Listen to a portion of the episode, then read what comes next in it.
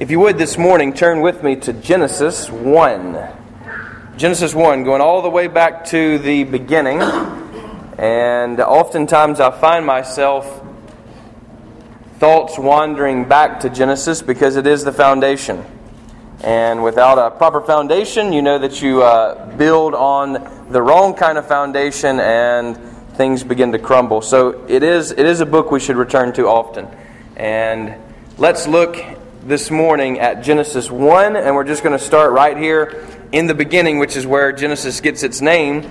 Notice these words from Genesis 1 and then 1 and 2, and then I want to skip down to 26 and move to 28.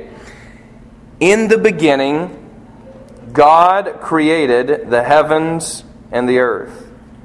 The earth was without form and void, and darkness was over the face of the deep and the Spirit of God was hovering over the face of the waters. Drop down with me to 26. Then God said, Let us make man in our image, after our likeness, and let them have dominion over the fish of the sea, and over the birds of the heavens, and over the livestock, and over all the earth, and over every creeping thing that creeps on the earth. So God created in his own image in the image of God, He created him, male and female, He created them. And God blessed them, and God said to them, Be fruitful and multiply, and fill the earth and subdue it, and have dominion over the fish of the sea, and over the birds of the heavens, and over every living thing that moves on the earth. Let us pray. Jesus, thank you for your holy word. Would we now place this word in our hearts this morning so that we might not sin against you, so that we can be your people and you our God, we pray in your most holy name. Amen. There's a story of a chaplain at the University of Oxford, and he would do these interviews each time a new student came in. So he would want to interview uh, incoming student. And so when he sat down with them, he would talk about, you know, being the chaplain, his the religion program uh, at the school. And so, you know, he would go on and on a little bit about it, trying to make his case for why they should take a religious track and and uh, and do that sort of thing. And the uh, every once in a while, he'd get a student, of course, who would kind of awkwardly say, "Well, I'm a I'm an atheist. I really don't." I really don't need the, the need any kind of religious course, you know. And he'd say, Wow, that's, that's really interesting. And which God do you not believe? And then the guy would start kind of fuddling around with his words, you know, um, well, you know, trying to explain his atheism. And at which case, then uh, the chaplain would say, Wow, uh, we have a lot in common because I don't believe in that God either. And so the story goes, uh, which I've actually used before. You know, I say, which, now, which God is it that you don't like or don't believe in or you know don't want to uh, see as existing? And then they begin to describe God, but it's not the God of the Bible. It's not Jesus. It's some other God. It's a made up God.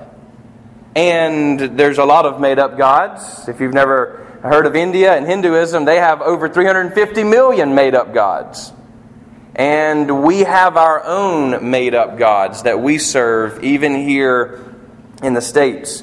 And so Chesterton comes to mind, G.K. Chesterton, who said this Christianity has not been tried and found wanting, but rather it has been found difficult and not tried. And that's where we find ourselves today. You know, it's not so much uh, talking about Team Sunday it's not uh, about us. It's not about me and my own made up gods or thinking of myself as in charge as if I was God. Um, the greatest confession we can sort of make as Christians is He is God and I am not. And this is where the Bible begins. In the beginning, God. It's very simple and yet a profound way to start not only the Bible, but your own life. Does your life story start like that? In the beginning, God. Do you see yourself as created, designed by God? Because that's a great starting point. It's the only starting point if we're going to end up properly thinking about ourself, our world, and God. Now, thinking is not enough. Thinking is part of it, and that's where we began really is with wrong-headed thinking, but it must actually end with living. Thinking must actually go into doing. We must actually translate our beliefs into practice. And that's oftentimes, and that's what Chesterton's getting at, is Christianity has not been tried in that way by most people who would say that it's been found wanting. Uh, maybe difficult, but not found wanting. So here's the, here's the deal. The way Genesis lays it out, it's very clear. There's really three things that you need to know in order to be on the team, in community God, others, and nature. So actually, nature plays a point. We'll get to that last. We'll leave the tree hugging for last. Uh, but there's three really things that we interact with from day to day God, other people, and nature. Now, those three have been grossly uh, misinterpreted and misused over the years whether it be war in the name of God, or atrocities in the name of God, or atrocities by certain people, or using nature in wrong ways. Not just pollution, uh, but rather using technology, gathering up nature and forming it into things that we want to use that destroy people or that ultimately can destroy us. You see, the reality is this God designed us, and He designed us for Himself. So it's, it's, it's sort of a, you know, prepositions are kind of a, a big thing. Uh, so notice when I say he desi- we are designed by God, but we're also designed for God. It's not like He just sort of winds the clock up and lets it run its course, but rather we are actually designed for Him. And when we don't get Him, we are empty. We are a blank. We are pointless. We are aimless, wandering, or as we often say, lost. And we've all known people who really exemplify that sort of life, but you've also felt it in yourself, haven't you? Those moments where it's just an emptiness. Or when you've actually gotten what you wanted and it only resulted in darkness. It only resulted in blindness, unhappiness, seeking for more even though you got what you wanted. You know, it's a powerful illustration. Uh, Jesse and I were talking about this this past week, and it's, it comes from C.S. Lewis. He says, you know, there's nothing like being hungry for breakfast. Maybe, you know, somebody's cooking a late breakfast and you're, I mean, you know, you, there's a reason they call it break fast because you're breaking the fast from when you ate so long ago over the night, right? And so you're waiting for this food to get ready. Well, if you smell bacon cooking, I mean, there's something about the smell of bacon that's very distinct. It's not like other stuff. It's not like, oh, I think that's chicken they're cooking in there. No, you're not going to think that. You know it's bacon. And when you're really hungry, bacon is, well, something that most people like to just dive into, right? And thankfully, unlike the Jews, we get to. Uh, so, you know, bacon smells great. It's, it's, you, you, get even more hungry. Well, then after you've had your fill, and after you're just, I mean, it's one of those cracker barrel breakfast things, you know, and you just come back in that uh, brec- uh, breakfast place where the bacon has been cooked. It's the same smell, but now it turns you off. You're like, oh, I can't smell that. That's too much It smells very different when you've had your fill than when you're hungry. What the enemy tries to do for us is create this vacuum that sucks us in. He has the lights, he's got the show, he's got the smells, and he tempts us to where we're hungry for whatever it is. We can't get it off our mind. We think it's the only thing that we need, and we think if we get it, that it'll make us happy. We think if we taste of it, that it will produce something good in us. And at the end of the day, when we've had our fill, it makes us want to throw up. Isn't that how you found sin to be in your own life? Haven't you been disgusted by your own self at times? By what you can do, by what you can get mixed up in, by how quickly things can go south, things can begin to decay and break apart?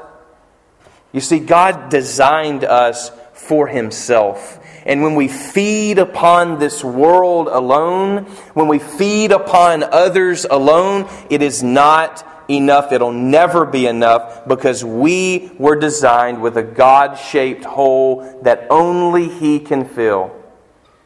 And we must have our fill. We must have our food, or yet we starve. We are unable to operate anemic in our spiritual life. So we were created for God. Now, who is God? That would be a good question. I mean, if we, you know, because because pretty much across the board, everybody understands. I mean, you can't even you realize you can't even describe atheism without God. I mean, He's in the name, right? Theism, atheism. That's no God. So they can't even describe their own position without God. They can't make a case against anything without God. So he kind of just sneaks in even to their godlessness, which is comical to me, but it might not be to some. Makes a lot of people angry because they want to be God. Isn't that the first sin? We're not, we're not getting there yet today, but in chapter 3, you'll learn that God says, Do not eat of this tree. And Eve and Adam, after her, says, I'm going to eat of the tree. Children do this, don't they? Don't do that. Well, they go and do it. There's something in us now that is anti God. We don't want His rulership over us. There's something that doesn't like the fact that He's in control. Just like a kid that wants to go do their own thing. You know, they think that they can take care of themselves, when in reality we would almost laugh because we, an eight year old's not going to make it for five hours without me. And yet they act like they want to get out from underneath my thumb. You know, it's kind of like an illustration that I, have given before. It's kind of like a kite. You know, a kite. Uh, flying high. Just imagine yourself, you know, you're a kite, I'm a kite, and we're up there cruising, you know, in the air, and the wind's blowing, and so we're we're just sailing, you know. But we're like, man, if, if I just was not, if I could just get this string off of me, untether myself, you know, from this cord, I could really soar high, maybe even as high as like an airplane, right? Is what we're thinking. And yet, when you cut the cord, what happens to the kite? It comes crashing down. There's no way it's going to continue to soar. Not without any kind of power, not with any kind of, without any kind of restraint. What the law does for us is keep us restrained, but that's a good thing. I've seen unrestrained drivers before. I was talking uh, yesterday about this in India, and it's crazy. I don't know if you've ever seen pictures, I've got some video everybody's just piling in and trying to get through the intersection, and nobody can get through the intersection because everybody's trying to get through the intersection without any kind of rules or boundaries. So nobody goes anywhere. And they told me, they said, hey, you got all these rules in America, you know, you got to go this speed, and you got to go do this, and you got to turn on your blinker, and got to stop at the stop sign. We don't have any of that. I said, yeah, but you also don't get to go 70 like I do, or even 80 on the interstate. It's impossible there. You can't do it. It's not going to happen because a measure of law actually creates more freedom. But we deny that. We don't want that. We don't want it to be the reality. We don't want restraints. We think we can do it. Ultimately, it's that thing boiling up in us that wants to be God. We want to define where the boundaries are. We want to cut the cord and act like we can survive on our own, but the result every single time as I try to remind myself from the Bible is the result is a crash. The result is we go straight down, not up. We need that tension of God in our life. That's the way He's designed us. We don't know what we're doing. If we could really see ourselves, we're blind. Didn't you love the reading from earlier about blind Bartimaeus? One of my I mean, there's several healings of blind people in the Bible, but this one is one of my favorites because before he's actually healed, he throws off his coat. Now, I don't know about you, but have you ever thought about like a blind man throwing away their coat to the side? It's not a good thing. He's not going to be able to find that unless he has help or unless he believes he's going to be healed. So he, in faith, throws aside his coat knowing that Jesus can heal him from his blindness.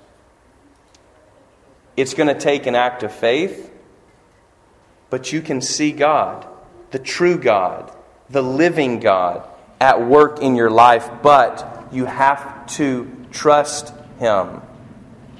You have to put your faith in Him, not in yourself. Haven't you already, haven't I already trusted myself enough and been wrong and failed enough by now, and yet we just keep returning to the trough? We keep returning to the slop. We're like the prodigal over again, and we find ourselves in that story among many other stories within the Bible. We were created for the Father. We have a parent, and that parent has control over us and is telling us to do certain things. And we, like a kid, want to go and push that, or touch that, or grab that. But we must not. We must trust our Father. He is our Father, but He's not only a Father, He's also our lover. The Bible talks about our relationship as He is our husband. With Israel, He looks at Israel and says, You are my son. With the church, He says, You are my bride. And so we have a husband that loves us, that provides for us. Not a husband of this world, but a husband that defines husbands. See, our husbands don't define his husbandry, thankfully. Can I get amen on that from some of the women? Um, oh well, uh oh. Um, you know, you can. It's okay to kind of give some feedback. You know, in a in a football game, people give feedback. Boo. Yeah, right? I even noticed yesterday as I was at the game, people raise their hands. And yet we're scared to do it in church, you know? But man, when he gets touchdown, bam, right? Well, if you're saved, if you know you're going to heaven, if you know you're on the right path, why not raise your hand about that, right? My kid, when he's ready for me to pick him up, just a little second ago he did this, reached out his hand, right? He's reaching for me, right? That's what we're doing when we do that in worship. You say, why in the world you guys kind of being weird this morning? When we go to a football game, some really weird people there doing some really weird things, barking and other kind of things. You know, start uh, it's, it's odd. You see, we're meant to express our love for God even in our body. It must not just be some private matter. It, it must not. Any more than my love for Jessica is some private matter. Like back in junior high when the person told you, hey, let's uh, go out, but don't tell anybody, you know? Um, I mean, what kind of relationship is that? Yet we try to have that kind of relationship with God, you know? We try to cut it off at the workplace, cut it off when we want to have our entertainment time. And we must not. We were designed by God and for God. Now, Here's what's always been really fascinating to me about the Bible. Because there's really not another religion that puts the emphasis on humanity. Really not. I mean, and I could bore you with it, but I'm not. But there's just, mythology never holds humanity high. The Bible does. The Bible does. Humanity is the scum of the earth in mythology, it's not in the Bible. That's why we absolutely can say unequivocally that the Bible is not myth. It might be something else, but it's not mythology. It does not function like that. the gods are the purpose of mythology. Humans are all over the Bible. Did you notice this? How quickly in chapter 1 we move from God, in the beginning, God, to now the spirits hovering over and then you get the creation story, and the pinnacle of the creation story is none other than humanity. Both male and female. He created them, and He blessed them. We are meant for relationships. Relationships are not just something that's kind of a side project for humanity. it's the main project of our life. Amen. The relationships we forge, the relationships that we cultivate, it's who makes us who we are. What sin will do is draw you into yourself until you can't even recognize yourself anymore because you're lost. You knew I was going to do it. But Gollum, Gollum, Gollum, right? His name used to be Smeagol, you know, in Lord of the Rings. But that name was long forgotten because he lost himself in himself. All he could think about, all he was consumed with, was his priority. I mean, Tolkien really has done a marvelous job of creating a fictional character that res- resembles every single one of us. What we could become if we only made a couple steps in the wrong direction. What we have been even in the past. But God has brought us out of that into new life. Life that's not our own. You're not in this alone. That's the whole point of Team Sunday, is to show the unity that we have, the community that we have, the common unity that we actually share with each other. Not just with God, but with each other. Here's a little secret you can't love God if you don't love people. You say, ah, you know what? I, I got God. I like God. He's cool. We're on good terms. But me and people? No. No. Not me. No. To use some southern jargon. Like power, right? See, we're in the South, bro. It's all right to say power. Um, no, that kind of that kind of stuff we can actually we can we can do that we can actually live for god we can live for each other because we were made for god we were made for each other and that's actually the design of it. And so we can't we cannot love God if we don't love other people. And he connects those two. He says, Look, if you don't love other people, you can't love me. How can you love me, who you've not seen, if you don't love them, who you have seen? It's a powerful, powerful statement made by James, the brother of Jesus. Notice how the two greatest commandments are what? Love the Lord your God and be real spiritual? No. Love the Lord your God and love your neighbor as yourself. And we must learn to love ourselves as well. There's really three people that are to be loved there. But not love what is evil in us. That must be purged but instead love the identity that comes through being a son and daughter of the King. Amen. You were designed to be more than what you think you are. It's kind of like those fairy tales, right? I think the fairy tales are sort of a shadow of reality. And the reality is this we feel like Cinderella sometimes, working away, doing the right thing, and nobody notices because we were actually destined to be queen. We were actually destined to be a princess. We, you were destined to be a king. So the reality is, act like a king now, even before you are crowned. Because isn't that what living in the kingdom is all about anyway?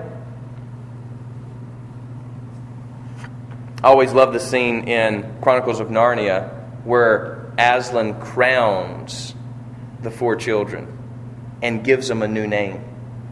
And I picture you with him placing a crown on you, like we're shown in Revelation, the revelations of John.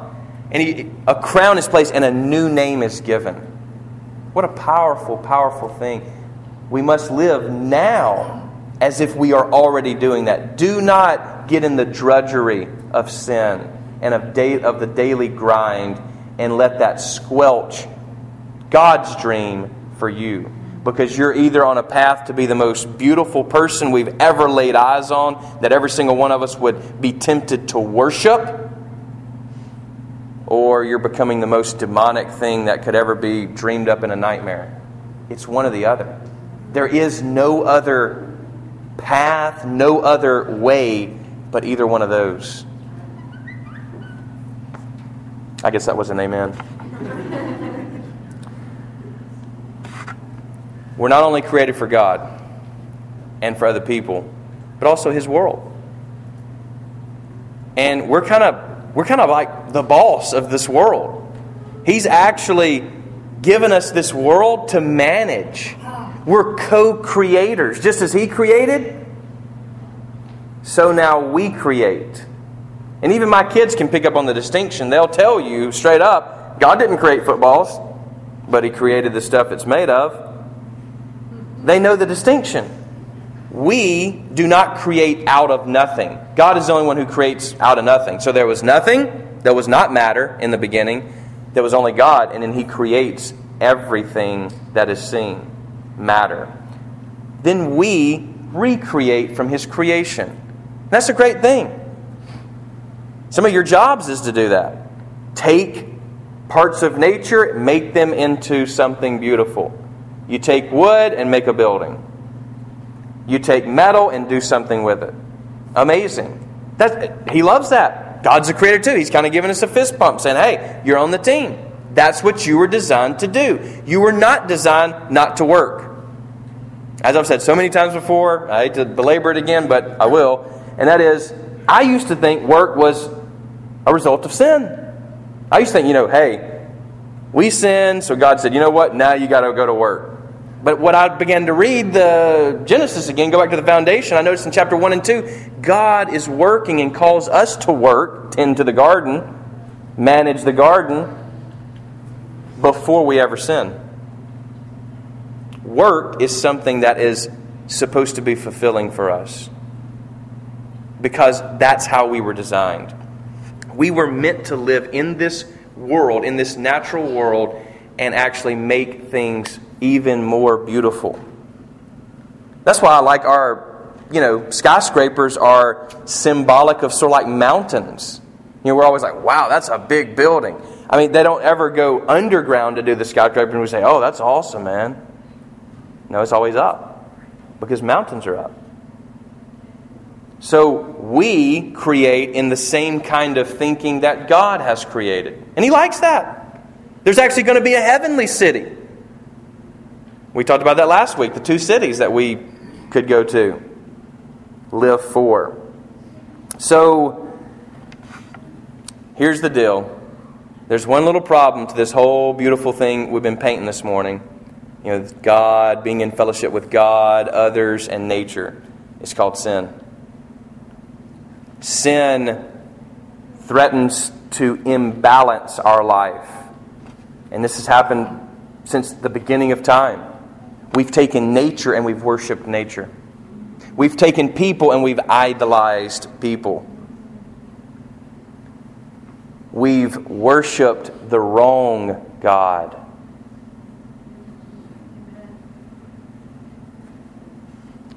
Not only that, sin will dismantle all these relationships in our life.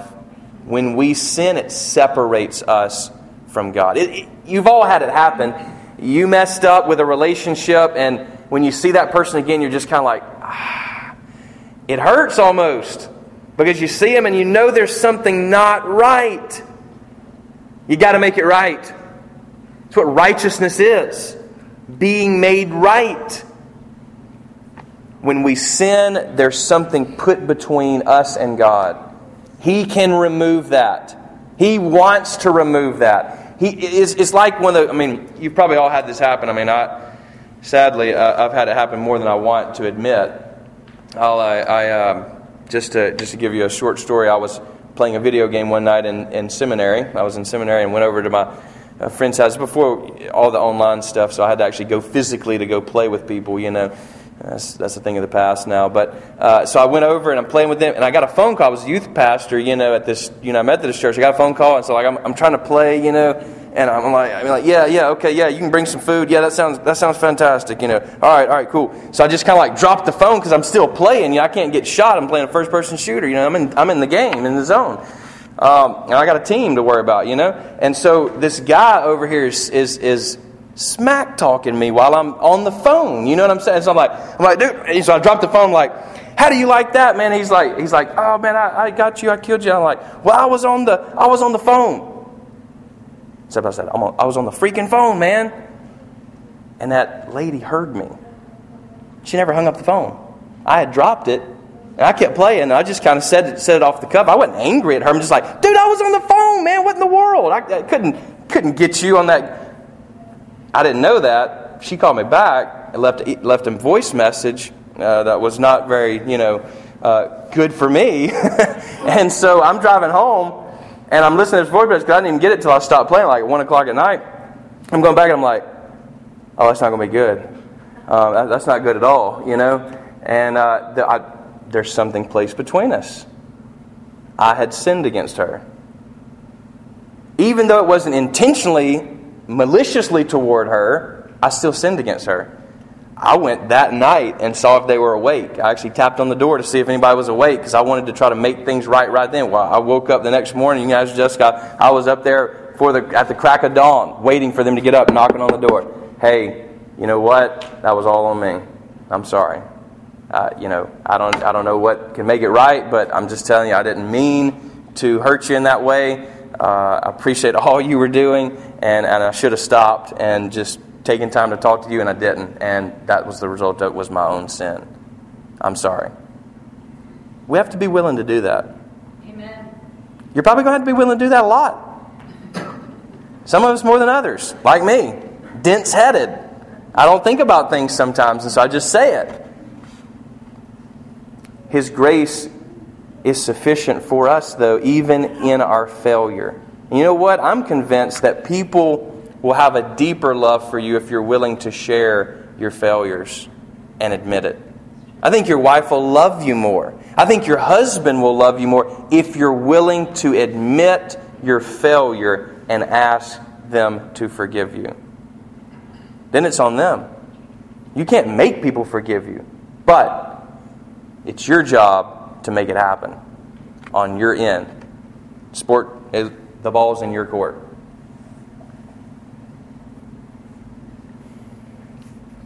Not only that, but sin literally means failure. Trespass. We trespass those borders. We cut the cord and we start crashing. He can mend it. That's the good news. You see, there's no good news without the bad news, but you've got the bad news. We all know the bad news. Good news is that relationship was restored in my life, and, and you know, we're, we're good. It was good. God, God was gracious, and so was she, thankfully. Jessica, Jessica has been more gracious than any of, of anybody's interaction with me, of course, but uh, you know what? That's actually what He created us for, though is to be in these close knit relationships so that the bad can come out and that so we can get forgiveness and grace. Amen. That's what the church is, folks. Some people come to me and say, hey, you know, this person over here in the church, they're acting like this or they said this. That you know what? Welcome to church. Welcome to the family. We're going to mess up. We're going to offend each other. But there must be grace here. There must be forgiveness here. And when that happens, there's going to be a closer unity here. We're going to pick each other up. Instead of kicking each other, oh, yeah, I knew he was like that. I knew she was like that. No, no, no, no. Let me help you out. I've been there too. I've been there. Shouldn't that be our attitude? It's God's attitude toward us, even though He has never failed. That's, that's just He's never failed, and yet he says, All right, get back up. Come on, get back up. You can do this. You can do this. Anytime you sin, anytime you fail, and the, the message inside is, That's who you are. That's what you always do. You're never going to get over that. That's not God. That's not God talking to you. That's an evil spirit. The accuser literally the Satan. That's actually what Satan means is the accuser, accusing you. No, no, no, no, no. You fail, which we all have. The message needs to come you're better than that. You are better than that. Get up. You're better than that. You're made for more than that. You have more resources. You've got us. Come on, let's go. We're on a journey, we're in a race, Paul says. We must help each other along the way. That's what the church does. That's what this body is about. We've got a coach, but it's not me. I'm just like an assistant assistant coach. We got a head coach that actually cares about us. Sometimes it sounds like he's yelling at us. Just like my kids probably think that too. But it's because I love them. I want the best for them. I'm actually cheering them on, making sure they're on the right path. And that's what we are designed to do for each other. We're made for God, we're made for each other, and we're made for His world. But we will not live properly in the world unless those things are in balance. We cannot worship nature. We cannot worship each other. We only worship God. And when we put Him first, everything else comes together. We must put Him first, though. Literally, thinking about this team thing, and I'm done. You know, a team, very different people. I, mean, I was looking at the kicker yesterday, and he's like a 13 year old kid. You know, I'm like, man, that guy is young. Am I just getting older? Little skinny guy. Oh yeah. Now that now the feedback's coming, you know. Now now the amens are coming. I appreciate that. A little love in here. Uh, I'm looking at this guy, and he's really skinny and tall. Looking at another dude, and he is like 300 pounds, huge. Quarterback, of course, tall, slender, athletic, whatever. And another dude, he's like a short running back, stockier guy. Different colors, different backgrounds, different home lives, different thoughts. Very different people, and yet one. Why? Because they have on the same uniform. You know what Paul says? I love this. Put on Christ. Put on Christ. Now we've got all kind of different uniforms on, but we actually have one uniform that we put on, and it's through our baptism. When we go under and back up, when that water is poured on us, that is our new life, our new garment in Christ. Put on Christ. Every single day, you put on the jersey of Christ. Yes, you got to go to work and be on a team. Yes, you have other teams that you might play on. But you know what? That's the most important team is God's team. You must be on that team. Literally put on Christ. And when we do that, we are one. We are one. An army of one. One because there's one body that we all are connected to Christ's body. Literal Christ's body. That's what's being offered here today. And it's offered to you. You say, How? Pray. Pray. So let's do that. Amen. Let us pray.